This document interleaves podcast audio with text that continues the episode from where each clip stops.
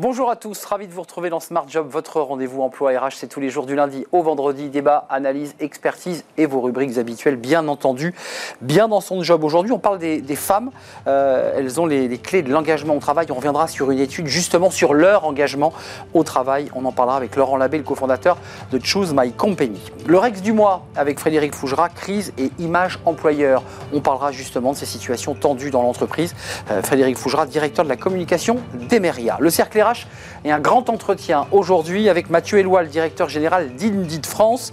Euh, Indeed qui est le leader du, recrutement euh, numérique. On va parler du marché du travail en France, évidemment, des tendances, des secteurs qui ont le vent en poupe, des secteurs qui peinent à embaucher et puis des évolutions du, travail. On parlera évidemment, vous le devinez, du télétravail. Euh, et puis fenêtre sur l'emploi pour terminer, commerciaux, la théorie des fauves. On va vous expliquer ce que veut dire cette théorie des fauves avec Eric Vernier, fondateur du cabinet The Best of Human. Voilà le programme pour aujourd'hui. Tout de suite, c'est bien dans son job. Bien dans son job, avec Sagid Talentsoft, la solution intégrée de gestion des talents.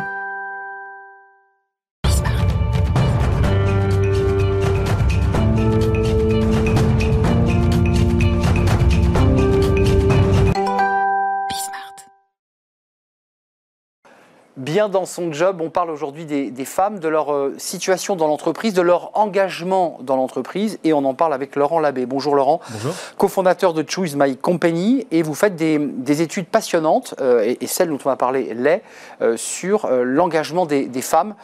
C'est très très intéressant parce que, rentrons dans le vif du sujet, quand on parle d'engagement, on découvre, et évidemment on va expliquer pourquoi, quand on demande aux hommes s'ils sont engagés, ils sont à 75% indiquent qu'ils sont motivés. Hmm. Euh, les femmes, elles, interrogées, ne sont que 67%. Donc, facialement, elles sont moins engagées. Oui. Euh, comment vous l'expliquez? Elles sont moins engagées. Alors nous, on est une entreprise à mission qui a pour finalité d'améliorer la relation au travail. Donc on fabrique des enquêtes autour de différents modèles et on va parler du modèle Happy at Work. Donc avec 18 questions, on va analyser l'engagement, la satisfaction, le bien-être euh, de tous les collaborateurs euh, dans le cadre de leur activité professionnelle.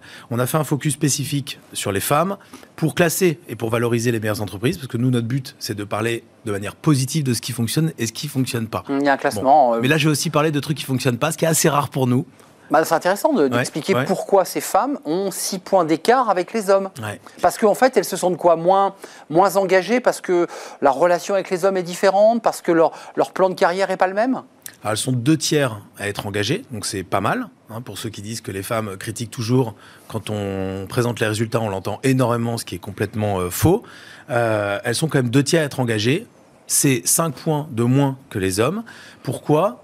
Parce qu'elles voient moins euh, d'évolution professionnelle, elles sont moins payées, 22% de salaire en moins, donc ça, ça se concrétise. Toujours 22, vous confirmez chiffre On est aux alentours de 20%. Oui, il y a un débat sur le... On est arrivé vers 20, voire un peu moins. On est ça progresse un peu, mais on est à 20%. Donc ça se traduit comment euh, Et on a d'ailleurs un peu de chance sur le sujet, parce que c'est que moins 7 points de satisfaction sur le salaire entre les hommes et les femmes, et elles voient moins l'impact de leur travail sur la réussite de leur équipe et du projet d'entreprise. Et plus l'entreprise est grande, alors qu'elle a des moyens, qu'elle est processée, qu'elle est soumise à des contraintes, et moins les femmes sont heureuses d'y être. Alors j'allais y revenir, vous avez fait des classements avec des noms d'entreprises, vous en citerez quelques-unes, celles qui euh, arrivent premières dans les plus de 500, dans les moins de 500, de 100 à 500. On citera quelques entreprises qui sont des entreprises vertueuses, mais ce qui ressort de l'étude, c'est qu'effectivement, quand elles sont dans les PME, euh, bah, elles se sentent plus engagées. Qu'est-ce qui se passe? C'est quoi, il y a une espèce de côté mastodonte, on est un peu perdu dans les grands groupes, alors que dans la PME, bah, effectivement, on voit assez, beaucoup plus concrètement ce que l'on fait la PME, elle a des relations entre les collègues qui sont bien plus positives. Euh, elle crée plus de sens. Les PME se sont tournées plus facilement dans leur modèle économique et dans leurs euh, gestes vers des projets à impact sociaux et environnementaux et elles y sont extrêmement sensibles. Elles les retrouvent beaucoup moins dans les grandes organisations. Et en termes de salaire, elles sont, on va dire, moins mécontentes que dans les grands groupes. Ça ne veut pas mm. dire qu'elles sont il y a toujours un écart. Il y a toujours un écart, mais il se resserre. Pourquoi? Pas parce qu'elles sont fondamentalement mieux payées dans l'absolu, c'est que les femmes étant plus sensibles que les hommes aux questions de justice, elles considèrent que les écarts de salaire et la répartition des profits est moins euh, scandaleux, on va dire, dans les petites entreprises que dans les grandes entreprises. Hum, ça, c'est très, très intéressant. Euh, parlons quand même de, de, de, ces classements, de la manière dont vous les avez opérés, parce qu'il faut, il faut suffit d'aller sur votre site pour découvrir la liste de, ces entreprises. Sur quels critères vous vous êtes basé euh, Et est-ce que ce sont les salariés femmes qui, se, qui, ont dit, bah oui, cette entreprise, la première, des plus de 500, bah oui, elle fait des efforts. C'est quoi les critères qui vous ont permis de les classer premiers jusqu'à une vingtaine, puisque le tableau va jusqu'à 20, je crois Alors, le le, principe de tout ce qu'on fait à Choose My Company, c'est qu'on se base à 100% sur l'expérience réellement vécue par une partie prenante. Donc vous les entendez, ces femmes, vous, leur donnez la parole Ah bah c'est à 100%, tout ce que je vous dis, c'est à 100% le ressenti de ce qu'elles nous disent. Voilà. Euh, on a on considère que les, audits, les process, les moyens mis en place par une organisation sont au service du développement de l'individu. Donc, nous, on va regarder à la fin si les individus, quand ils s'expriment, le font positivement ou pas. Donc, ce qu'on appelle l'expérience réellement vécue. Là, en l'occurrence, on a 45 000 salariés d'entreprises de toute taille qui sont exprimés sur le modèle Happy at Ce qui fait un très beau panel. en un peu moins de 12 mois. Ça fait un beau panel, effectivement. Euh, et on a évidemment fait un tri sur ce que nous ont dit les femmes. Et elles se sont exprimées sur 18 questions réparties en 6 thèmes. On a l'environnement de travail, on a le développement professionnel, on a la motivation, la fierté, la reconnaissance et le sens. L'entreprise qui arrive première, il faut avoir combien de points? Comment ça se passe? Qu'est-ce qui fait que celle-ci est première et, qu'elle n'est pas seconde bah dernière? Première, c'est tout simplement celle qui a le pourcentage de satisfaction le plus important mais euh, pondéré aussi d'un coefficient de participation, puisque la participation dans ce genre d'enquête euh, est ah une euh, preuve aussi de l'engagement des collaborateurs envers leur entreprise. Donc plus il y a de collaboratrices qui, répondent au questionnaire et qui en plus le pondèrent positivement, fait qu'elle prend de l'avance dans, le classement. Et on a rajouté un critère cette année qui est très important, c'est que comme on a des champs libres, qu'est-ce que vous aimez le plus dans l'entreprise, le moins dans l'entreprise. Mm. Si on a des remontées de ce qu'on appelle des risques sociaux illégaux, par exemple quelqu'un ou une femme ou un homme hein, qui dirait euh, nous avons des attitudes sexistes ou euh, racistes ou discriminantes dans l'entreprise, alors on vient dégrader la note d'une entreprise en fonction du nombre de risques sociaux illégaux qui sont remontés. C'est intéressant parce que euh, c'est le c'est l'API Index at Work, mais c'est évidemment piloté par Choose My Company. Et la façon dont vous vous exprimez donne, et on va parler de la RSE dans quelques instants, donne l'impression que vous voulez aussi vous positionner, votre entreprise, un peu comme l'agence de notation RSE. voilà, il y a la RSE, il y a les index égalité homme-femme, ça c'est obligatoire pour toutes les entreprises. Et puis il y a des, il y a des aiguillons. Est-ce que c'est un peu ça votre idée finalement? Quand euh, on a monté Choose My Company il y a 10 ans, on a inscrit ce qu'on faisait dans euh, un projet de ressources humaines pures attractivité, marque employeur, bien-être au travail. Depuis deux ans, en fait, on s'aperçoit que tout ce qu'on est en train de faire rentre dans un cadre plus global qui est ah RSE ou le SG. Et nous, on veut peser euh, sur le S de la RSE et le poids qu'on veut prendre, c'est sur la réalité de ce que vivent les collaborateurs au contact d'une organisation. Alors là, on parle des salariés, mais ça peut aussi être les stagiaires alternants, les candidats, les clients. Donc ça veut dire que vous souhaitez devenir une référence euh, on, s'appuie sur votre index, on se dit, ah oui, là, là Choose My Company, l'index euh, at Work, euh, nous, ont, déclassé. c'est ça aussi l'objectif, c'est de permettre à les entreprises qui sont 20e de pouvoir l'année suivante essayer de grimper dans, dans, le classement, c'est ça l'idée on, est un modèle de référence. on a 1850 organisations qui nous utilisent chaque année. ce qu'on veut faire, c'est deux choses. Aider les organisations à progresser, à travers des comparatifs, des analyses fines de ce qui se passe dans la réalité des expériences vécues là. Et on veut aussi développer l'attractivité de ces organisations, mais sur la base de ce que vivent vraiment les gens. Et cette attractivité-là, elle sert à quoi? Elle sert à attirer des talents, elle sert à engager les collaborateurs. Évidemment. Et elle sert surtout maintenant à rassurer des clients et des investisseurs qui veulent être certains qu'ils ont oui. partenaire. D'où le mot agence de notation. Exactement. Ben oui, sur le S. On va se demander, on va, on va venir frapper à votre porte en disant juste un mot méthodologique parce que c'est important. Euh, vous avez beaucoup d'entreprises qui ont répondu, panel de 45 000 personnes qui ont répondu. C'est un travail d'abord de titan évidemment parce qu'il faut dépouiller tout ce qui a été dit. Mmh. Euh, vous, vous, montrez ensuite euh, à l'entreprise ce qui a été dit où il y a une confidentialité totale? Parce que l'entreprise serait tentée de dire mais montrez-nous, montrez-nous la preuve qu'on est si mal classé. Alors l'entreprise elle a accès à tous ces résultats détaillés dans la limite de l'anonymat des répondants, évidemment. Ce sont des avis qui sont certifiés. Donc, ce pas des avis qui arrivent de n'importe où sur le web. C'est des avis qui sont certifiés. Donc, la personne a bien été contactée sur son adresse mail pro. Mmh, elle a répondu une seule fois. Elle n'a pas répondu en moins de 15 secondes, ce qui prouverait qu'elle n'a pas pu lire. Et puisqu'on veut aider les organisations à progresser, il faut quand même qu'on leur donne une info qui est bah fiable et il faut qu'on leur donne cette info. Donc on leur fournit l'information, on, a, on édite un logiciel SaaS hein, avec euh, des outils ergonomiques, des comparatifs. Et là, ils peuvent s'appuyer sur... Ils peuvent progresser et on les aide à comprendre les résultats. Et là, derrière, vous les accompagnez, j'imagine. Et on va les aider dans une certaine mesure, parce qu'on ne veut pas être jugé parti, c'est important, donc on n'est bah pas On n'est pas un cabinet de conseil. Par contre, on veut les aider à faire émerger des idées et des plans d'action. Et donc, on travaille pour faire émerger par les collaborateurs euh, des plans d'action d'amélioration. Mais on ne va pas les mettre en place, encore une fois, pour pas être jugé parti. Non, mais c'est important ce que vous dites, parce que quand on est une agence, il faut être dans une forme de neutralité et il faut évidemment avoir une légitimité et être crédible. Ça, c'est évident. Avant de nous quitter, je sais que c'est un sujet qui vous tient très à cœur. Il est intimement lié hein, à ce que vous avez fait. Euh, c'est la, la politique RSE. On est au début de quelque chose parce qu'on en parle beaucoup, beaucoup, beaucoup, beaucoup. Et j'ai le sentiment qu'il y a encore beaucoup de route à faire. Bah on est, on est euh, sur, sur l'environnement, ça a commencé. Hmm. Malheureusement, euh, le réchauffement a. La prise de conscience est là. La prise de conscience est là. Euh, sur le social, on est clairement au début. C'est-à-dire, il n'y a pas de normes. Ou sociétal, vous avez vu, on utilise les deux mots parfois. Sociétal, ça regroupe l'ensemble quasiment. Donc nous, on préfère dire impact social et ou environnemental, les deux. On est au début. Les entreprises à mission, ce qu'on est, ont, déclaré des, des finalités à impact positif. C'est le début des choses. On est, on est très peu d'entreprises à avoir ce statut-là. Euh, on est au début de quelque chose. Il faut le normaliser. Nous, on est très heureux de voir que, alors c'est malheureusement, c'est des événements euh, un peu catastrophiques qui mettent euh, le feu sous la chaise. Hein. le Covid, le réchauffement climatique, l'affaire Weinstein, et que ça, ça, ça fait avancer le S de la RSE. mais bon, voilà, ça avance quand même. vous dites que malgré tout, malgré les index qui sont obligatoires, hein, c'est une loi qui est passée, les entreprises doivent justifier de, de leur index sur l'égalité homme-femme, ça va pas assez loin ou c'est déjà un outil très utile? Je vois pas en quoi les lois ont changé quoi que ce soit depuis 10 ans. je fais même pas depuis 20 ans, je fais des mm. ressources humaines depuis 20 ans, y compris dans des grands groupes. Je vois pas en quoi les lois ont fait avancer quelque chose. Par contre, la réputation d'une entreprise fait avancer les choses, les tensions sur le marché du travail, donc attirer des femmes et évidemment des hommes, mais aussi des femmes, et qu'elles soient motivées et heureuses, est un enjeu fondamental. Et si maintenant les actionnaires, les investisseurs, les fonds d'investissement, les fonds de fonds se mettent à regarder des critères sociaux, alors là on touche au nerf de la guerre, c'est-à-dire le financement. Et là, les entreprises vont s'y intéresser. Il y a quelques scandales récents où si des enquêtes de satisfaction avaient été regardées dans le détail, on aurait su que se couvaient un certain nombre de choses.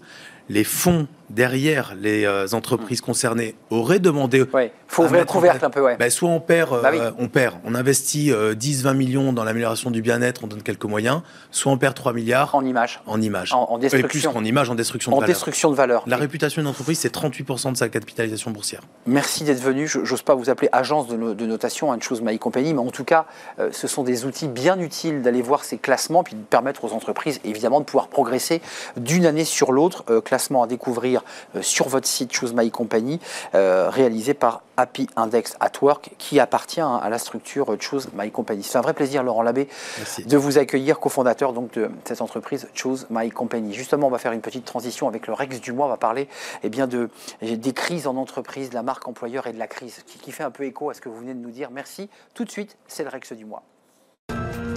Le Rex du mois vous est présenté par Foncia.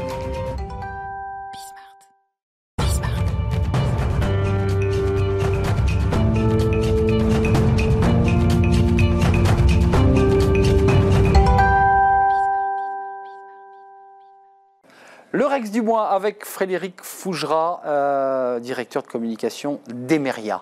Avant d'évoquer euh, l'image employeur et la crise, juste, euh, on souffle 50 bougies, vous, êtes heureux, c'est ça, 50 ans d'Emeria, Foncia, et, depuis peu Emeria, mais ça fait 50 ans. Emeria qui est le nouveau nom. Qui est le nouveau nom, non mais voilà. Mais la marque Foncia, toujours euh, fortement présente en France, a fêté 50 ans le 12 avril. Joyeux anniversaire. Et merci, merci pour tous les collaborateurs et toutes les collaboratrices du groupe. Voilà, une petite pensée à tous ceux qui nous regardent, qui tweetent, qui retweetent, qui vous accompagnent dans, dans le Rex du mois très régulièrement.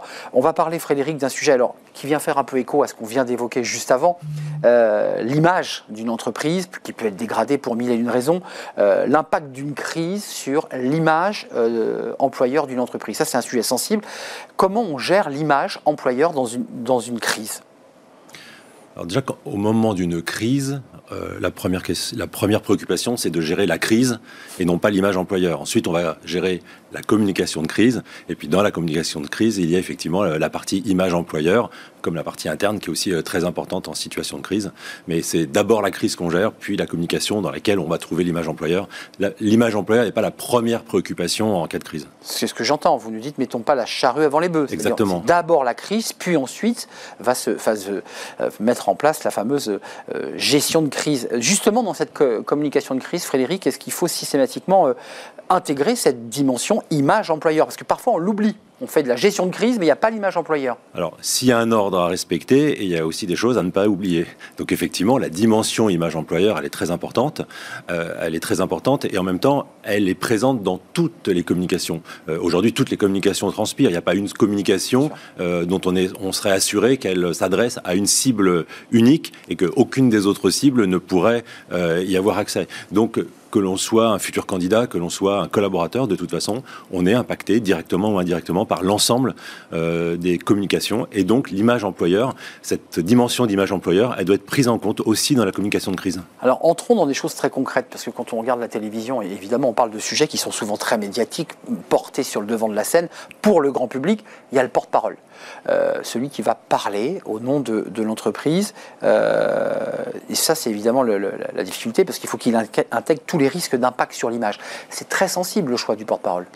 Le choix du porte-parole est assez clé dans le cadre d'une crise où qui va être médiatisé, c'est-à-dire la, la raison pour laquelle il va y avoir besoin d'un porte-parole. Donc effectivement, il ne faut pas choisir n'importe qui, et il faut surtout choisir une personne qui est formée à cet exercice. formée Ce n'est pas forcément son métier, mais elle doit être formée, parce que la communication de crise, ça ne s'improvise pas, et la prise de parole dans ce type de situation mm. très sensible euh, nécessite une préparation, une formation. Hmm. Après, il y a plusieurs porte-paroles possibles. Euh, et ça va peut-être aussi dépendre de la nature de la crise. Évidemment. Euh, ça peut être un sachant si on est dans une crise très technique, euh, très métier. ça peut être un acteur de proximité quand il s'agit d'une crise locale plus proche du hmm. terrain. Qui touche une filiale. Exactement. et puis ça sera peut-être le dirigeant, probablement le dirigeant, si on touche, si la crise concerne par exemple les finances ou voire l'avenir, la vie de l'entreprise. néanmoins, Frédéric, vous confirmez que c'est pas systématiquement un dirigeant. on ne choisit pas systématiquement le patron de l'entreprise. Vas-y, parle devant les caméras, parce qu'on le met en danger. Eh bien, on le met en danger et on met aussi en danger l'entreprise. Donc, euh, en fait, il faut se poser deux questions euh, avantages et risques. Est-ce que l'on met le dirigeant euh, tout de suite en lumière ou est-ce qu'on le réserve pour plus tard? Et en fait, il faut bien se poser la question de qui est que doit incarner le dirigeant pendant la crise? Pendant la crise, le dirigeant, pendant la communication de crise, le dirigeant, il doit incarner l'autorité, il doit incarner l'entreprise, il doit aussi être celui qui apporte euh, les solutions ou les bonnes nouvelles. Et donc, il n'est pas celui qui, doit être mis en difficulté ou dans une posture à risque euh, qui, pourrait rajouter de la crise à la crise. Donc, il faut savoir aussi euh, segmenter le temps et éventuellement segmenter les porte-paroles pour garder la maîtrise de sa communication, ce qui reste quand même l'essentiel dans, dans, une gestion de crise et de communication. Donc, euh, ce qui est intéressant dans ce que vous dites, on, a démarré sur le porte-parole. Vous nous dites, pour le coup, quand la, la crise s'envenime, qu'elle dure, on peut jouer plusieurs porte-paroles pour répondre à différentes thématiques, parce que parfois un sujet démarre par du technique et on voit qu'il glisse ensuite sur d'autres sujets. On peut avoir plusieurs porte-paroles, ce qui est plus compliqué. Hein. On peut avoir plusieurs porte-paroles, et comme je vous disais, ça va dépendre euh, du sujet, euh, un sachant, un, acteur local, un dirigeant, et puis aussi euh, du temps. Alors évidemment, il ne faut pas changer de porte-parole à chaque interview ou, tous les trois jours. Non, je pose ma question, Frédéric. Plusieurs en même temps ou un seul à chaque ah fois Non, c'est un seul. Un seul. Toujours un seul à chaque fois. On l'a vu dans des gestions de crise ah publique. c'est pour ça que je pose la question. Où il y avait des, prises de parole qui parfois étaient contradictoires et, qui créaient de l'incompréhension. Euh, donc c'est un seul en même temps. Mais par contre, il peut y avoir plusieurs temps de communication et du coup plusieurs porte-paroles euh, dans ces différents temps de communication. Euh, ça, c'est la question fondamentale. On, parle de gestion de crise. quelles sont les erreurs à ne pas commettre? Les grosses erreurs. Il y, a des, exemples médiatiques. Hein, alors, je, vais éviter d'en citer pour, euh, pour, ne, pour, ne pas taper sur, euh, sur des cas déjà difficiles. Mais donc, la première erreur, c'est de croire que c'est le dirigeant. Le dirigeant peut être l'ennemi de sa propre communication parce que c'est un promouvant, parce qu'il est persuadé de sa capacité à convaincre, de sa capacité à s'exprimer, mais il n'est pas forcément formé. Euh, s'il n'est pas formé, il va peut-être lui-même venir alimenter la crise. C'est le de, la deuxième euh, euh, seconde par Une maladresse, alimenter la crise euh, par une maladresse, par des informations qu'il ne faudrait pas délivrer, par une attitude, un comportement, éventuellement un agacement à une, à une question de journaliste. donc tout ça, ça peut être dangereux. La courtoisie est un, un des ennemis de la communication de crise, parce que nous sommes tous bien éduqués, nous sommes tous courtois, et donc nous avons tous l'habitude de répondre poliment à une question qui nous est posée. Mais en communication de crise, on vient pour délivrer un message. Donc il ne faut pas oublier que l'objectif, c'est de délivrer le message, euh, le message de communication qui permet de maîtriser sa communication et pas uniquement et simplement de répondre courtoisement à la question qui vous est posée et qui peut complètement vous amener ailleurs de ce que vous avez à communiquer. Oui, je ne veux pas paraphraser, mais il ne faut pas être euh, discourtois, mais il faut être offensif faut pas être discourtois, on est. On est d'accord. on est offensif. Mais je viens pour dire ce que j'ai à ça. dire. Sinon, je, je ne viens pas pour, Ouais. pour faire plaisir à ceux qui m'invitent et, et pour animer leur temps d'antenne. Je viens parce que j'ai un besoin et je dois satisfaire ce besoin. Donc, je ouais. je viens dans le cadre de ma stratégie de communication pour délivrer mes messages de communication, pour toucher mes cibles, pour toucher et ou répondre aux points sensibles euh, euh, et les personnes que je dois adresser. Et je me laisse pas balader euh, et embarquer sur des sujets qui ne sont pas les messages que je veux délivrer. Voilà, ou sur un autre terrain, ou sur des émotions euh, qui peuvent être justifiées, mais qui ne, me concernent pas forcément directement ou qui ne sont pas ma priorité. Alors, Frédéric, pour, euh, terminer, il nous reste un petit peu de temps, mais euh, ça se prépare, ça s'anticipe, parce que ça me fait penser un peu aux, opérations euh, alerte incendie dans les entreprises. Tout le monde traîne des pieds, il faut sortir, il faut se préparer, puis ça, ça énerve tout le monde, ça sonne. C'est pourtant des éléments de préparation au risque d'incendie. Est-ce que de la même manière, pour une gestion de crise, il faut se plier à l'idée que on se prépare à une crise? C'est absolument indispensable. Je disais que la- un, un des premiers risques, c'est de ne pas être préparé, de ne pas être formé. Il ne suffit pas, même pour un communicant d'ailleurs, hein, il ne suffit pas d'avoir de l'expérience d'avoir une expertise. Il faut vraiment avoir une formation qui soit spécifique à la communication de crise. Ça passe souvent par des médias training, ça passe par des mises en situation. Mais vous savez, quand les politiques préparent des heures ou des week-ends entiers une émission euh, d'interview euh, et qu'à côté de ça, vous avez un chef d'entreprise qui en fait trois fois par an cinq minutes, tout alors à fait ça. on, on est tout à fait dans un décalage qui est en défaveur euh, de l'entrepreneur ou, ou du grand dirigeant. Donc les grands dirigeants et ou les personnes qui peuvent être identifiées comme de potentiels porte-parole doivent être euh, formés à la prise de parole et, sur, et en plus à la prise de parole en cas de communication de crise. Enfin, vous êtes directeur de la communication, Frédéric Fougera, d'une entreprise euh, imminente, Emeria. C'est pas toujours facile de convaincre son dirigeant qu'il faut donner un peu de place à la communication. Vous avez beaucoup de dirigeants, quand vous leur en parlez, qui vous disent j'ai absolument pas le temps, c'est le cadet de mes soucis. C'est pas simple, ça. Euh, c'est pas simple, mais quand même, on est quand même dans une période où, où l'immédiateté, où la crise est quand même très présente. Donc il y a quand même une vraie conscience chez le dirigeant. Prise de conscience, de la, ouais, ouais. de la nécessité de, de se préparer. Mais comme je vous le disais, certains dirigeants peuvent avoir euh, faire un excès de confiance Oui, ça. dans leur capacité à communiquer, mais le, C'est le danger, ça. les bons dirigeants, le grand patron, lui, saura qu'il il a besoin d'être préparé, ne serait-ce que pour le rassurer sur ses capacités et ou sur le, le bon moment de le mettre ou pas en avant euh, du fait de sa capacité à communiquer et pas seulement à être un mais à communiquer dans une situation de crise. Et pour boucler notre échange, à ne pas hésiter à avoir généré un paratonnerre qui est le porte-parole, pour éviter de Exactement. se mettre trop frontalement devant. Exactement. En- au début, il mieux vaut envoyer des, des seconds couteaux. hein. Eh oui. je, fais, partie Mais- des seconds couteaux, ça Voilà. n'a rien de négatif. Bien sûr. Mais chacun dans son job. Qui protège. euh, pour ensuite, euh, voilà, pour, pour protéger et pour préparer le terrain, pour ensuite amener le dirigeant euh, à, à- Dans l'hypothèse. Dans, une posture Ouais. plus favorable. Ouais, c'est ça, c'est un peu comme au rugby, on prépare le, le- Exactement. pour faire euh, arriver le dirigeant dans les meilleures conditions. C'est un sujet très sensible, hein, la gestion de la crise. C'est un travail d'équipe. Exactement. Merci, je sais que vous êtes sensible au, au rugby. Euh, merci Frédéric Fougera, vous êtes le directeur de la communication d'Emeria qui souffle, d'Emeria qui souffle ses 50 bougies. Auparavant, c'était Foncia, vous l'aurez compris, mais qui aujourd'hui s'appelle Emeria. Mais ça fait 50 ans que cette entreprise vit et euh, anime euh, tout un réseau de collaborateurs. Merci, c'était un vrai plaisir de vous accueillir, euh, Frédéric. On fait une courte pause. Grand entretien aujourd'hui dans le cercle RH avec le directeur France d'Indeed. C'est le leader du recrutement, évidemment. On va avec lui avoir bah, une photographie très concrète du marché de l'emploi, des secteurs qui, qui peinent, des secteurs qui cartonnent, et puis aussi à travers des études Indeed de découvrir bien la manière dont les salariés, les collaborateurs regardent cette campagne présidentielle, comment ils regardent le télétravail aussi. Ça, c'est un sujet important. On va en parler avec lui dans quelques secondes, juste après la pause.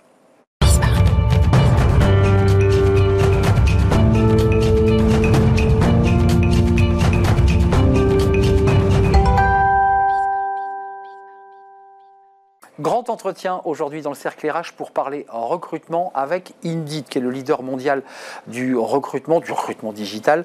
On va en parler avec euh, Mathieu Eloi. Bonjour Mathieu. Bonjour. Ravi de vous accueillir. Vous êtes le directeur général d'Indeed France, euh, spécialiste de l'innovation digitale. Parce que ce qui est intéressant, et juste un mot sur votre parcours, une grande partie de votre carrière se fait dans le digital. Vous- arrivez de chez Google, me semble-t-il. Juste une question avant de parler de toutes vos études et de l'élection présidentielle. Euh, J'ai j'ai le sentiment que le recrutement euh, est intimement lié euh, au digital. Et qu'en fait, il reste une petite frange dans PME, TPE qui continue à faire ça à l'ancienne, mais qu'il y a une vague digitale gigantesque. Le fait est qu'on est dans un monde en transformation et vous avez raison, moi je venais pas de ce monde-là puisque j'arrivais de, de, chez Google. Mais oh, pas très éloigné. C'est pas très éloigné, mais c'est vrai que quand je suis arrivé, je connaissais pas bien le sujet du recrutement en tant que tel. Mais c'est sûr qu'il y a quelque chose d'extrêmement commun, c'est qu'on est rentré dans un monde du média que vous connaissez bien vous, qui est devenu mesurable. Euh, sous la faveur de la digitalisation, à la faveur de la digitalisation, et le métier du recrutement suit effectivement plus ou moins le même chemin, avec cette tentation de pouvoir tout euh, euh, programmer, mesurer, optimiser, et c'est une des choses que, que permet Indeed et, d'accélérer, on en parlera avec vous parce qu'il y a des enjeux chez Indeed, d'accélérer la rencontre entre le recruté et le recruteur, faire en sorte qu'on aille plus vite et qu'on gagne du temps et qu'on recrute plus. On va en parler. Une étude, parce que vous travaillez, vous faites beaucoup, beaucoup, beaucoup d'études, tant sur le télétravail. La dernière, c'est sur le, la présidentielle. Ça, c'est très intéressant cette étude parce que euh, il ressort, eh bien que les personnes interrogées par Indeed considèrent que l'emploi euh, il ne parle pas de pouvoir d'achat, d'ailleurs, il parle de l'emploi, euh, a été délaissé dans cette campagne présidentielle et 92% de ceux qui sont inscrits sur ces listes électorales considèrent, à contrario, que euh, l'emploi jouera, ce thème jouera un rôle important dans leur choix de bulletin. Comment vous, expliquez que les candidats, alors on va, vous allez me dire, bah, il n'y a pas eu de campagne, c'était compliqué, comment se fait-il que ces sujets-là, les candidats en parlent peu ou pas? Alors, c'est vrai que vous avez raison de mentionner aussi le pouvoir d'achat parce que c'est un diptyque qui fonctionne pas à 100%, mais enfin quand même l'emploi est d'une certaine manière un des euh, euh, éléments qui vous permet d'avoir euh, du pouvoir d'achat. et dans cette étude, on voit aussi que 42% des gens attendent pour leur propre personne un impact de cette présidentielle sur leur pouvoir d'achat. Hum. Déçu donc. Ils, le relient euh, au sujet de la présidentielle, euh, au sujet de l'emploi pardon dans la présidentielle, et effectivement, il trouve en grande majorité que l'emploi a été absent de la présidentielle. Euh, c'est pas faux, et nous on a fait cette étude parce qu'on se disait, mais enfin, quand est-ce qu'on va parler d'emploi? Mais d'une certaine manière, il faut quand même avouer que entre la précédente présidentielle et celle-là, il s'est passé une chose, c'est qu'on est arrivé presque au plein emploi en France. On est aujourd'hui à 7,5 euh, 5% le plein emploi en France euh, de, Non, c'est plus. On est un peu plus. On est un peu plus élevé, enfin ou un peu moins euh, euh, que dans les autres pays d'Europe. On considère que 7,5 à peu près, c'est le plein emploi en France. C'est le continent gelé de la France, ceux pour qui on aura beaucoup de difficultés à. Donc attendez, vous nous dites que le chiffre de chômage aujourd'hui, on, a presque quasiment atteint le plein emploi. Bah, vous pouvez voir la tension qui existe sur l'ensemble des jobs. Bien sûr. Donc c'est quand même un indicateur, c'est-à-dire que quand il y a une tension, quand les gens ont du mal à recruter, c'est qu'il y a moins de gens euh, euh, qui, qui, recrutent. Aujourd'hui, euh, Indeed, c'est un peu une tour de contrôle, c'est-à-dire qu'il y a tellement de gens qui, qui, viennent sur notre site qu'on peut à peu près voir toutes les tendances. on a 7 millions de, de, de, flux 7 millions, effectivement, de gens qui viennent tous les mois sur la plateforme. Et 10 millions de CV Et 10 millions de CV. C'est colossal.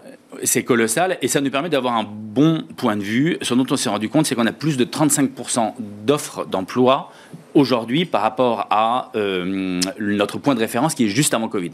Hum, alors ça c'est 35%. 35 ouais. C'est une euh, un indicateur de tension qui est importante. Il y a même des segments, les segments qui sont à plus forte euh, de, première nécessité, disons, la santé, ce genre de choses, sont à plus 70% d'offres. Donc ça indique bien le niveau de tension qu'on connaît sur le marché français. Non, je, vous dis ça parce qu'on a eu la ministre du travail juste avant la, la campagne présidentielle qui fut courte et qui nous disait qu'elle estimait elle que le plein emploi serait atteint lorsqu'on serait arrivé à 5,5% de, de, demandeurs d'emploi. Vous vous dites on n'en est pas loin à travers votre tour de contrôle et vos chiffres. Ça veut dire, excusez-moi de rentrer dans le sujet, mais qu'on a un chômage structurel qu'on ne pourra pas faire fondre. Si on est à 7,5% et qu'il y a des tensions sur le marché, on considère qu'il y a une partie de demandeurs d'emploi euh, auxquels on ne pourra pas proposer d'emploi. Alors, je pense pas qu'il faut être défaitiste, mais c'est vrai qu'entre ah oui. 5,5, c'est un peu la moyenne européenne. Oui, c'est ça. Dans le monde, on dit quand on est à 5,5, on est en plein emploi. Même plus faible en Allemagne. Hein. Oui. En France, euh, on a quand même un chômage structurel qui est un peu plus difficile. Euh, et, et, la ministre du Travail, d'ailleurs, travaille beaucoup euh, sur le sujet. On a des discussions intéressantes avec elle, avec Pôle emploi, sur quelle est la mission euh, d'un pôle emploi là-dedans? C'est vrai qu'on pourrait se dire, euh, est-ce que bah euh, on a envie que pôle emploi soit l'endroit où on fait, on, présente des annonces et c'est une sorte de job board, ou est-ce que la mission de pôle emploi, et je pense que ça doit être ça, c'est d'accompagner sur le terrain. Ils ont une présence sur le terrain, c'est cet demi vers l'emploi le plus possible pour toucher plus les 5% d'une moyenne européenne. quelques mots quand même sur et, plusieurs parce que il y a la présidentielle qui a un peu oublié l'emploi et le pouvoir d'achat, et je vais vous dire, elle n'a pas oublié que ces thèmes-là, finalement, puisque c'est le pouvoir d'achat qui est venu finalement au dernier moment agiter l'actualité, mais ça a d'abord été l'immigration et la sécurité, puis en toute fin de campagne, le, pouvoir d'achat. Il y a un sujet alors, qui est très smart job, qui est très bismart, qui est le télétravail. Alors ce qui est intéressant avec Indeed, c'est qu'il y a 250 millions de, de flux monde sur Indeed, et que là aussi, vous avez une cartographie mondiale de l'activité du travail dans le monde.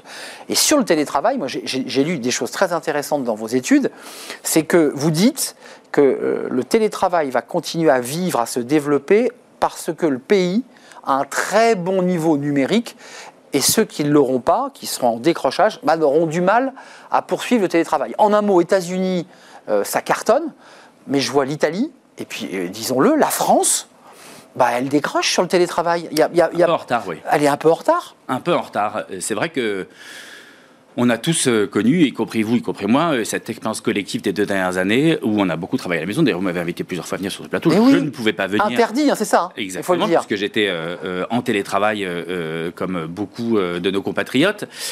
mais cette expérience collective a aussi impliqué beaucoup de changements dans le management. Chacun de nous euh, dirigeant et pas dirigeant d'ailleurs sort de cette euh, aventure avec l'idée qu'il y a une manière différente de le travailler. Et d'ailleurs, on le voit beaucoup dans les annonces, on pourra y revenir tout à l'heure, euh, enfin sur ce que les gens cherchent. Mais toujours est-il qu'on s'est effectivement intéressé à quel est le pourcentage des offres qui proposent le télétravail. ne voulons pas dire des, des emplois 100% télétravail, mais qui proposent cette option. C'est vrai que c'est un bon indicateur de de quelle manière des pays plus que d'autres prennent des opportunités, puisque c'est quand même euh, des opportunités qui sont offertes au monde. N'importe quelle euh, euh, personne qui a une famille, ou peut-être qui n'a pas de famille, mais qui aime travailler différemment, comprend les bénéfices du télétravail. Il y a beaucoup d'études qui montrent une plus grande opérabilité pendant le télétravail. Mais attendez, là, en ce moment, on est un peu, excusez-moi d'utiliser cette expression, mais sur une ligne de crête, au sens où on ne sait pas trop si les entreprises entreprises françaises vont parvenir comme avant Covid Parce que c'est ce qu'on voit dans vos études, c'est pas si simple.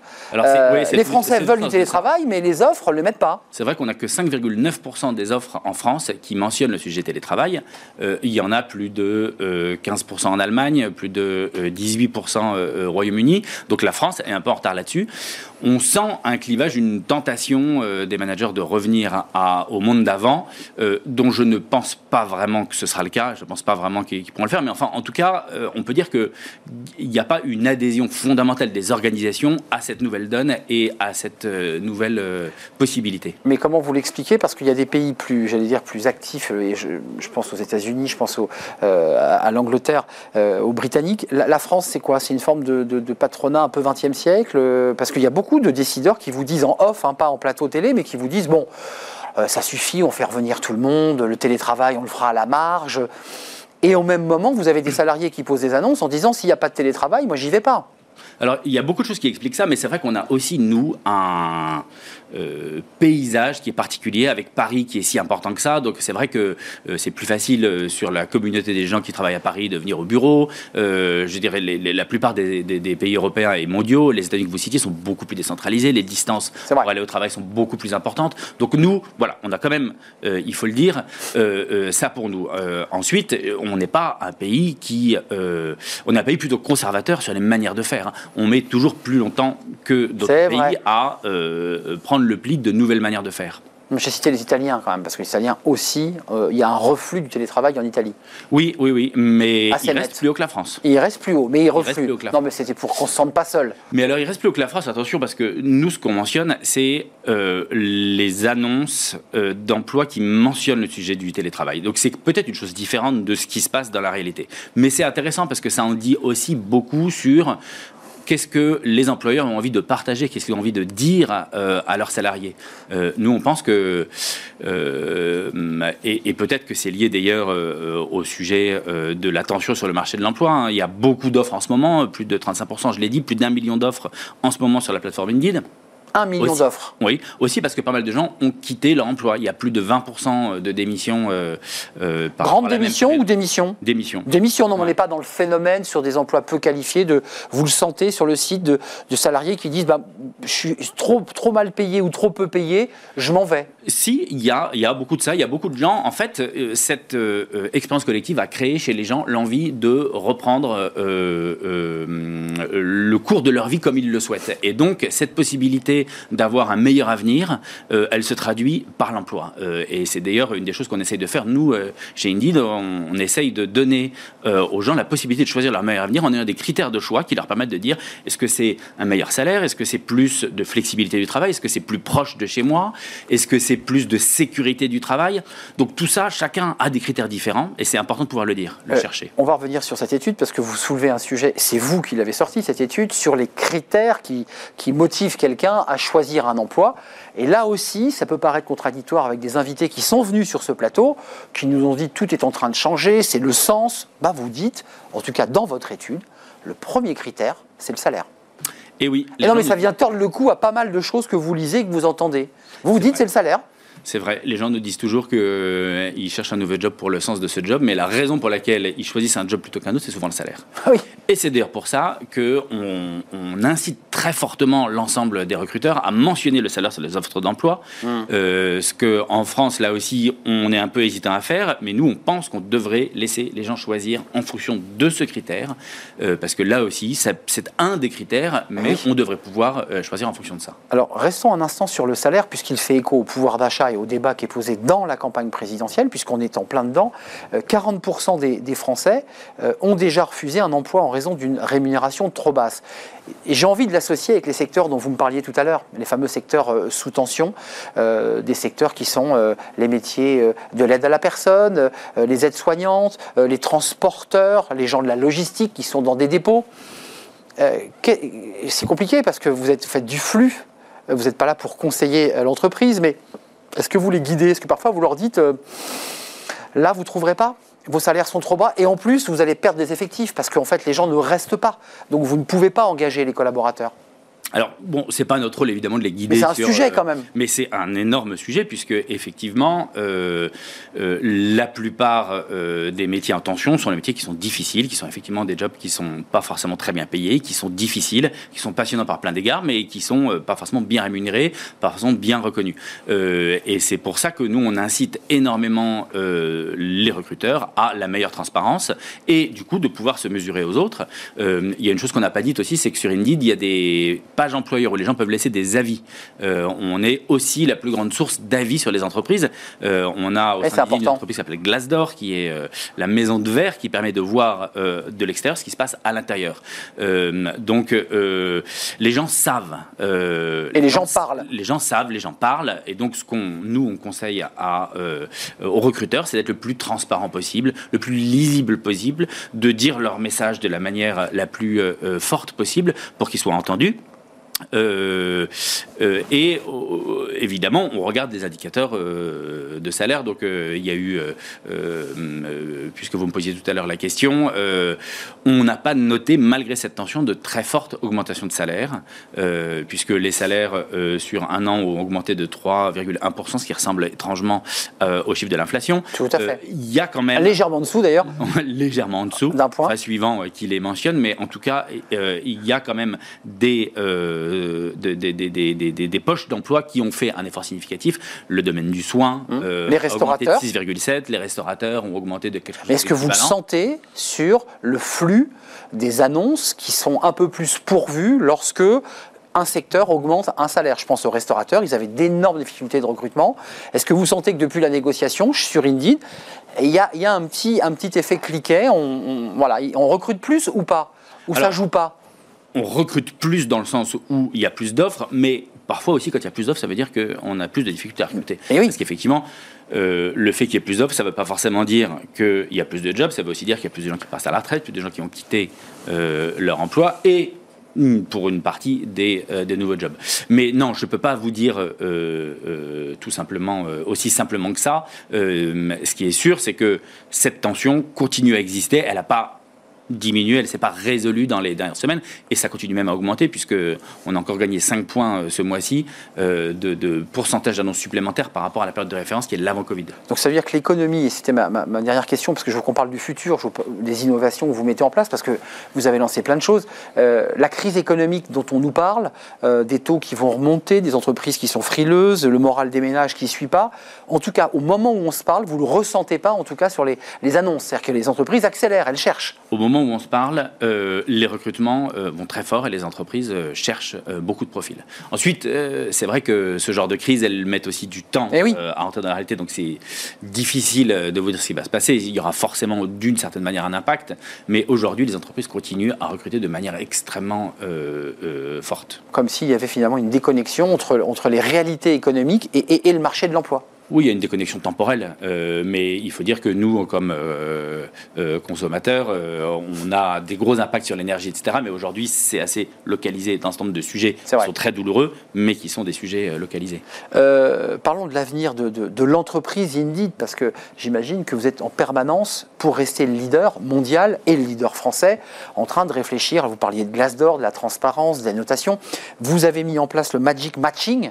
Euh, alors bon, euh, on- voit de, de quoi, de quoi ça parle. Euh, c'est quoi l'idée? Moi, j'ai lu en fait que votre, votre promesse, c'était de réduire de 6 à 8 heures le, la- la- la- le délai de recrutement. Si on gagne 6 à 8 heures sur le recrutement, qui est souvent un peu long, et vous dites, grâce à ça, on va permettre euh, eh bien, à, à l'entreprise d'aller plus vite, de recruter plus. C'est bien ça l'esprit? C'est tout à fait ça l'idée. Vous me permettez de faire un tout petit retour en arrière? Mais bien sûr. Indeed s'est créé il y a une quinzaine d'années sur une idée extrêmement simple qui était une recherche pour tous les jobs. Un endroit pour rechercher tous les jobs. C'est-à-dire qu'on rassemblait en un seul endroit tous les jobs, c'est quelque chose qui n'existait pas. Euh, euh, et depuis ce, ce- ce- ce temps-là, on a beaucoup travaillé sur notre technologie euh, pour la rendre de plus en plus perfectionnée, et notamment pour travailler sur ce que vous avez effectivement nommé le magic matching, mais qui est plus un concept qu'une réalisation. Le magic matching, c'est l'idée que c'est on va mettre en hein. face euh, un job et une personne, Euh, ce qui serait vraiment l'idéal. euh, et sur la plateforme, ce serait réglé. Donc on travaille énormément là-dessus et il faut se rendre compte que le métier du recrutement est un métier extrêmement ingrat et l'ensemble des chercheurs d'emploi et des recruteurs euh, l'ont vécu puisque euh, 90% des candidats ne reçoivent pas de réponse à leur candidature. Euh, la moyenne de réponse, c'est trois semaines dans un marché tendu. Donc vous vous rendez compte, en trois semaines, vous pouvez être euh, recruté par n'importe qui. Donc, euh, Ça, c'est un a- vrai sujet, ça. donc c'est un vrai sujet. Il y a d'un côté là ces difficultés et de l'autre côté, comme les candidats ne reçoivent pas de réponse, ils cliquent comme des fous.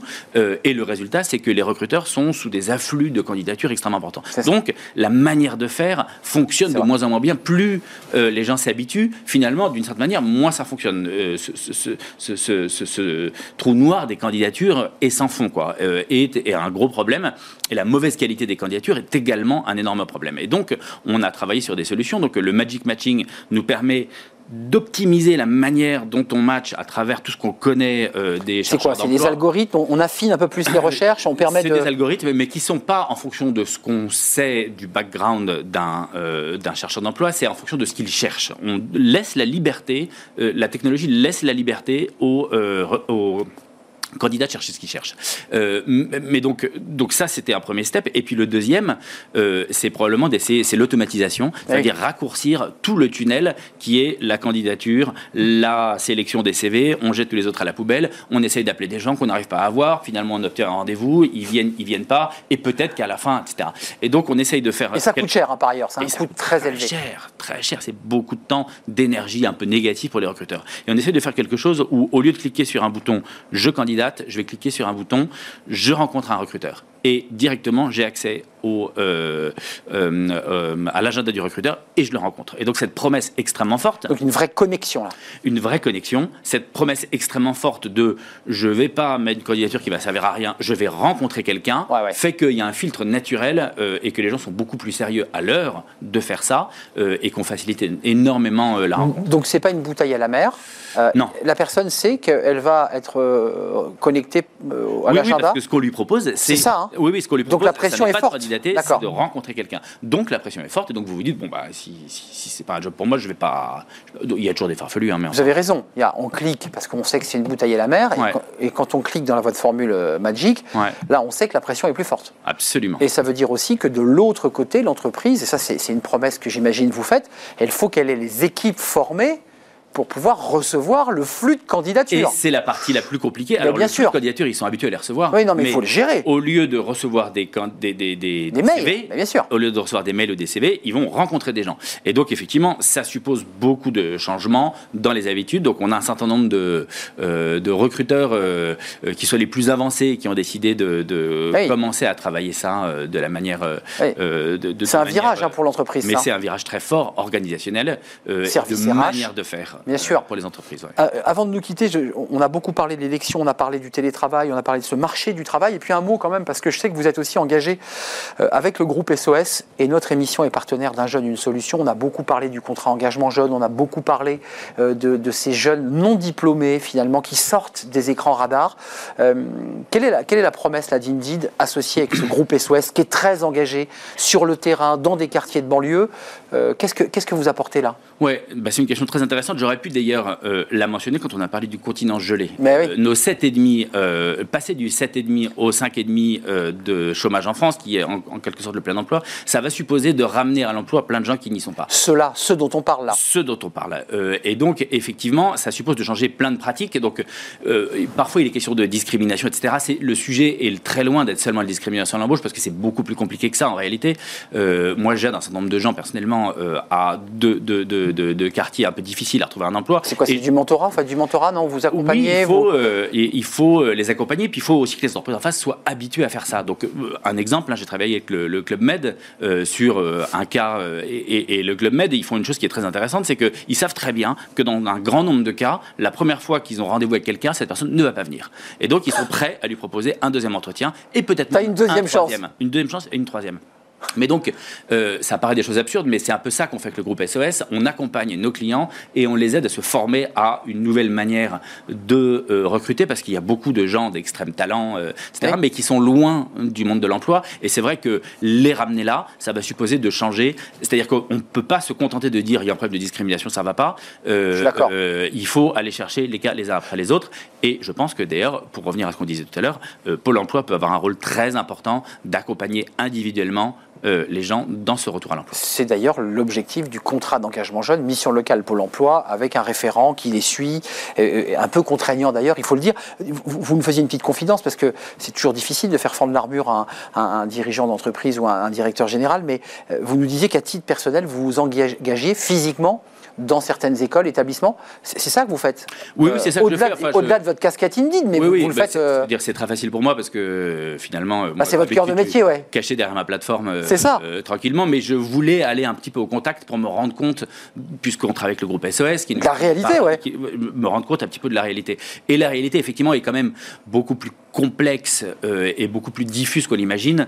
Euh, et il y a effectivement un gros travail à faire pour aller chercher des individus non pas des groupes, etc. Et c'est pas des sujets d'argent, c'est-à-dire que le contrat euh, euh, d'accompagnement, euh, c'est très bien, mais 500 euros euh, ne va pas ramener quelqu'un à l'emploi. C'est un accompagnement personnel. Oui, et montant, aussi en face des gens, des entreprises capables de les accueillir. Mais vous nous ça, dites c'est quoi C'est au-delà des 500 euros du contrat engagement jeune dont vous dites qu'évidemment c'est un peu juste, mais que c'est un travail sur la confiance. C'est ça que. C'est un travail sur la confiance, c'est un travail sur l'éducation, c'est un travail sur la compréhension d'un monde qui est un peu loin d'eux.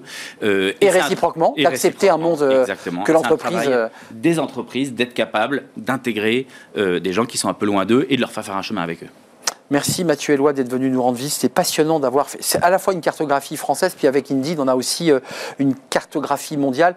Juste avant de nous quitter, euh, la cartographie française, on l'a faite, mais mondialement, vous la voyez arriver cette crise ou pas? Parce que vous avez évidemment un pied quasiment dans tous les pays. Euh, on situe où la France par rapport au- au- à nos concurrents et à d'autres pays? Ben, la France était, est- est- euh, était moins descendue euh, pendant, euh, pendant la crise du Covid. Du coup, la remontée est un peu plus lente. Mais aujourd'hui, on voit toujours pas de ralentissement. hein. L'Allemagne, est, par rapport au chiffre de plus 35 que je citais pour la France, vu. est à plus 66. 66, ouais, exactement. Le- L'Angleterre, j'en parle même pas. Les États-Unis, c'est la même chose. Donc, nous, on fait un chemin doucement mais sûrement. Euh, mais c'est vrai qu'il y a une situation de l'emploi dans le monde qui est euh, extrêmement euh, vigoureuse. Euh, Et donc qui, qui peut maintenir notre croissance. qui peut maintenir notre croissance par ailleurs, pour la France, la flexibilité du monde du travail, le fait que les gens changent de job, etc., est quand même une chance par rapport à euh, un, pays un peu congelé où les gens restaient dans leur job pendant très longtemps. Et ça, c'est une nouveauté en France, qui était un gros mot, la flexibilité. Souvenez-vous, on, avait peur d'utiliser ce mot. C'est un vrai plaisir de vous accueillir, Mathieu Eloi, directeur général d'Indeed France, avec ses 7 millions de, euh, bah, de, connexions et de flux et 10 millions de CV, 1 million d'offres d'emploi au moment où on se parle euh, sur le site Indeed. Il y a peut-être emploi à votre pied. Merci de nous avoir rendu Merci beaucoup. On termine notre émission avec Fenêtre sur l'emploi et on parle des commerciaux avec un concept un peu particulier, vous allez voir. Fenêtre sur l'emploi avec Now Jobs, l'application qui simplifie vos recrutements.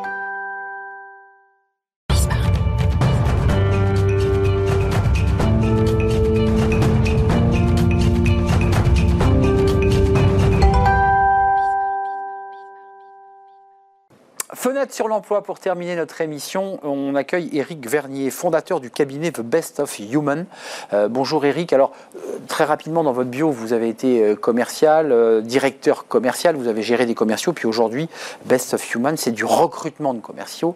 donc, vous connaissez parfaitement cet environnement, ce métier. c'est quoi la théorie des fauves avant de parler du recrutement? Comment vous avez conceptualisé tout ça? Alors, la théorie des fauves, elle est... C'est des fauves les commerciaux?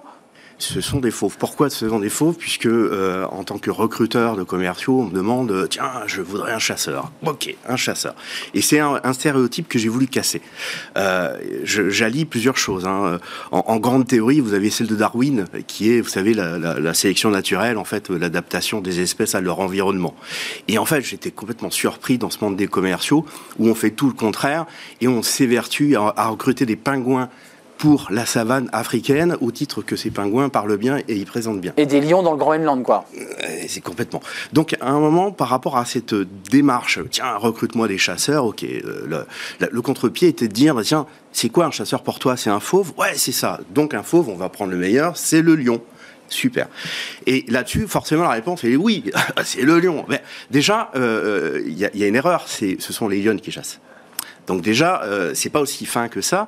Euh, Et aussi simple que ça, le point de vue est, tronqué. Et la deuxième chose, et, à ce moment-là, si c'est un fauve, pourquoi c'est pas un guépard, un lion, un tigre, etc. Et la théorie des fauves, c'est d'expliquer je reviens à Darwin, hein, c'est finalement prendre la bonne espèce sur, le bon milieu naturel. Quel est ton milieu naturel et quel est ton fauve Et je prends l'exemple, par exemple, du guépard. Regardez le guépard. Si on prend au niveau des commerciaux, ça va parler à tout le monde, un ratio de transformation. Vous savez, je fais deux entretiens, je fais une signature. Ratio de transformation du guépard, 50%. C'est le meilleur des fauves.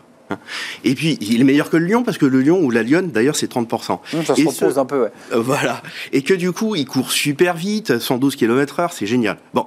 Et, donc, c'est le meilleur. Oui, c'est celui-là que je veux. Ben non. Si vous prenez ce fameux guépard, que vous le mettez encore une fois dans la jungle où il y a des arbres, il va mourir de faim, il n'est pas adapté. Donc, en réalité, il y a bien une différence entre le guépard qui, pour moi, est un, un vendeur, vous savez, one shot, c'est euh, celui qui vend des encyclopédies, il rentre dans l'immeuble, il fait tout l'immeuble, c'est je cours très très vite, j'essaie de vendre, j'y arrive pas, je passe à une autre. Et par rapport à quelqu'un qui vend un logiciel, un ERP, qui va euh, convaincre à la fois des acheteurs et des prescripteurs. Donc Eric, vous nous dites que euh, un bon commercial, c'est quelqu'un qui est mis au bon endroit, dans le bon environnement. C'est-à-dire qu'un très bon commercial sorti de son contexte dans un environnement qui ne lui convient pas, et ça sera un mauvais commercial. Donc votre métier, c'est d'implémenter la qualité du commercial dans l'espace dans lequel il va évoluer. C'est ce qui me semble assez logique. C'est complètement vrai, c'est ça. Euh, et, si vous prenez même le pingouin, on revient là-dessus, c'est qui a, un fauve pour les poissons quand même. Mais il est super agile dans l'eau et en fait, euh, si je veux attraper du poisson, on vaudra mieux un pingouin qu'un ours blanc en fait. Hein. Vous voyez, donc c'est euh, le bon environnement pour la bonne personne. Donc c'est déjà un bon audit. C'est ça que je veux préconiser avec la théorie des fauves. C'est déjà de savoir de quoi j'ai besoin. Mais pour en venir au secteur, puisqu'on avait tout à l'heure le responsable qui nous faisait une cartographie, resserrons-la sur le métier des commerciaux. Mm. Euh, c'est compliqué le recrutement en ce moment des commerciaux. Toutes les entreprises, un petit peu comme les ingénieurs de la tech, recherchent le commercial. Alors je ne sais pas si c'est un pingouin, un lion ou un guépard, mais en tout cas, ils recherchent le mouton à cinq pattes euh, et qu'ils ne trouvent pas. Et ils ont besoin, pour vendre leurs produits, de bons commerciaux. Déjà, ils cherchent tous des chasseurs. C'était d'ailleurs le titre d'un de mes articles. Et, finalement, il leur faut pas forcément tous des chasseurs. Il faut des développeurs, il faut des custom success managers, il faut de tout. Justement, de quoi ont-ils besoin? Et, et c'est vrai que c'est dur. Pourquoi? Un ingénieur, c'est facile, c'est carré. Hein. Il, connaît la CAO, il connaît euh, la dynamique euh, des fluides, il connaît le calcul des matériaux. Ok, je coche les cases et c'est bon. Un commercial, c'est quoi? Finalement, on peut mesurer qu'il est bon, euh, non pas immédiatement sur son chiffre d'affaires, mais sur son travail et sur ses capacités à déclencher ce chiffre d'affaires. Donc c'est rond un commercial. Et pour des gens qui ont l'habitude de recruter des carrés, c'est difficile de recruter des ronds. Hum, Donc ça, c'est votre métier, c'est de réussir à mettre la bonne personne au bon endroit au bon moment. C'est bien ça votre mission dans C'est l'entreprise. complètement ça, mon. Ça veut dire que vous avez un panel de personnes Mhm. qui, qui correspondent, je dirais, au livre de la jungle, euh, avec différents profils, mais qui, qui- qui- et vous avez dit, lire à votre client, non, là, là si tu prends un, un guépard, ça marchera pas. Je te propose, d'ailleurs, je sais même pas si vous utilisez les animaux quand vous parlez à vos clients. Enfin, je pense pas. On, on travaille. bah, déjà, Si, j'explique la vous, des hein, vous a- pour- pour- ah oui, vous vous amusez vraiment à le faire. Ah oui, oui, oui. Et j'interviens également dans un organisme de formation, l'IRCE, euh, sur Aix-en-Provence, où euh, effectivement je, je m'appuie sur la théorie des fauves pour enseigner le management et le recrutement des commerçants. Pourquoi c'est dur de recruter les commerciaux en ce moment? Est-ce qu'il y a une crise des vocations? Est-ce qu'il y a une mauvaise image du métier et de la profession? Parce qu'il y a des clichés autour de ce métier. Qu'est-ce qui se passe? C'est dur parce qu'en fait, ils ont un, un- un très fort pouvoir, faut pas se le cacher. Tout le monde veut les chasseurs et en même temps. Donc, tout le monde veut les mêmes. hein. Euh, ça, c'est la première des choses. Vous avez, on parlait aussi euh, de, de grandes démissions. Euh, Ouais. C'est un terme qui est utilisé pour les USA et, et d'ailleurs qui est repris d'ailleurs aujourd'hui dans un article qui, qui- où on parle effectivement, on dit que 60% des personnes sont prêtes à changer soit de job, soit d'entreprise, soit effectivement Mais de secteur chez les d'activité, commerciaux soit de se former. aussi Et c'est encore pire chez les commerciaux, parce que les commerciaux, eux, ils, se, ils sont très forts dans leur domaine, donc ils sont prêts à changer d'entreprise. Vous avez un... un Et pas de secteur. Pas de secteur. Parfois de secteur, ils essaient, bien sûr, c'est normal. euh, et, et chacun, en fait, moi, je, je considère que je recrute sur les valeurs et sur les projets. Donc, quelqu'un qui a besoin d'un autre projet, ça peut générer une grande démission. Euh, concrètement, aujourd'hui, le marché des, commerciaux, je dirais, il, se porte comment? Vous me dites qu'il y a des tensions sur certains secteurs. Euh, vous, votre métier, c'est quoi, pour le, résumer, pour le dire simplement? C'est c'est quoi? C'est faire de la psychologie? Parce qu'il faut quand même que vous les rencontriez, ces commerciaux, euh, pour qu'ils soient placés au bon endroit. C'est quoi vos critères? Comment vous, les, comment vous les travaillez, ces commerciaux, pour être sûr de ne pas vous tromper? Alors, dans, dans notre méthodologie, puisqu'on est cabinet de recrutement, donc c'est-à-dire qu'on va faire du sur-mesure par rapport aux besoins du client. C'est ça. Donc, Déjà, la première étape, c'est Bah, de, l'aider à trouver quel est son besoin et de l'accompagner s'il le faut sur ce besoin-là. Bien souvent, et c'est vrai surtout pour les PME, ils savent pas exactement de quoi ils ont besoin. Donc déjà, on les aide sur ce diagnostic. Euh, un peu euh, comme un médecin, vous savez, euh, si vous avez mal au ventre, ok, vous prenez, vous prenez du, paracétamol, mais peut-être que c'est pas ça. Donc déjà, est-ce que c'est ce médicament-là qu'il faut ou un autre Donc un diagnostic approfondi avec vos... Exactement. Et, et Et à ensuite... partir de euh, ce moment-là, allez chercher, puisque nous, on est en, en démarche active, hein, on est en approche directe ou, ou effectivement euh, en réponse annonce, mais euh, cette approche directe fait qu'on va chercher les commerciaux. Il faut savoir aussi que 40% des commerciaux ne répondent pas aux annonces. Ne répondent pas aux annonces. C'est-à-dire que si un cabinet ne vient pas les chercher, ils attendent. donc là, ils se comportent un peu comme des lions et rois de la jungle quand même. hein. ce sont les rois de la jungle. C'est ça l'idée, hein, c'est que globalement ils ont un certain pouvoir. Une, euh, évidemment, ils pèsent beaucoup euh, pour le chiffre d'affaires et ils se disent, bah, après tout, euh, qu'ils viennent et ça fera monter les enchères. Ils ont le pouvoir. Ils sont trop gourmands sur les salaires, les commerciaux en ce moment ou pas? On parle de projet. Moi, je, je pense euh, le, le salaire est important. C'est une raison de refus. C'est pas une raison de changement. C'est-à-dire que ils cherchent un projet avant tout, et ça, je, je, je les aide là-dessus, et je, je fais rencontrer de beaux projets. Le projet d'une société, le projet d'un candidat. Mais à partir du moment où ce projet leur plaît, il faut un minimum. Ils ont été aussi marqués par la crise. Le fixe est devenu important. J'ai Oui. beaucoup de clients qui veulent minimiser le fixe pour minimiser leurs risques, et en même temps, ils minimisent le nombre de candidats qui pourraient être intéressés. Donc on minimise le fixe, on réduit le fixe? Ou en tout cas, on l'augmente pas sur des périodes où euh, il y a une très forte oui. pression Mais sur en même temps, le commercial, de l'autre côté, lui, préfère avoir un fixe un peu plus large pour pouvoir euh, aussi se garantir une certaine qualité de vie. à régler son loyer. Ben oui, et la qualité de vie. Ouais. Merci Eric Vernier, euh, dompteur de fauves, c'est comme ça qu'on peut vous appeler? Sans le fouet. Euh, sans le fouet, vous domptez des lions, des guépards et aussi des pingouins. Oui. c'est peut-être plus facile à dompter des, des pingouins, évidemment. Euh, fondateur du cabinet The Best of Human. Oui. C'est un vrai plaisir de vous accueillir, commercial, directeur commercial et aujourd'hui recruteur, euh, agence de recrutement des, des commerciaux, qui est un secteur sous tension. Merci de nous avoir rendu visite, euh, Eric. C'est la fin de notre émission. Merci à vous, merci de votre fidélité, évidemment, et de toutes vos réactions. Merci à, à l'équipe euh, derrière, en régie. Merci à Elisa pour la, la réalisation. Merci à Mickaël pour le son. Merci à Fanny Griesmer Et merci à Lily qui nous accompagnait aujourd'hui. Je serai là demain. Euh, bah, D'ici là, portez-vous bien, puis restez fidèles à tous les programmes de Bismart. Bye bye.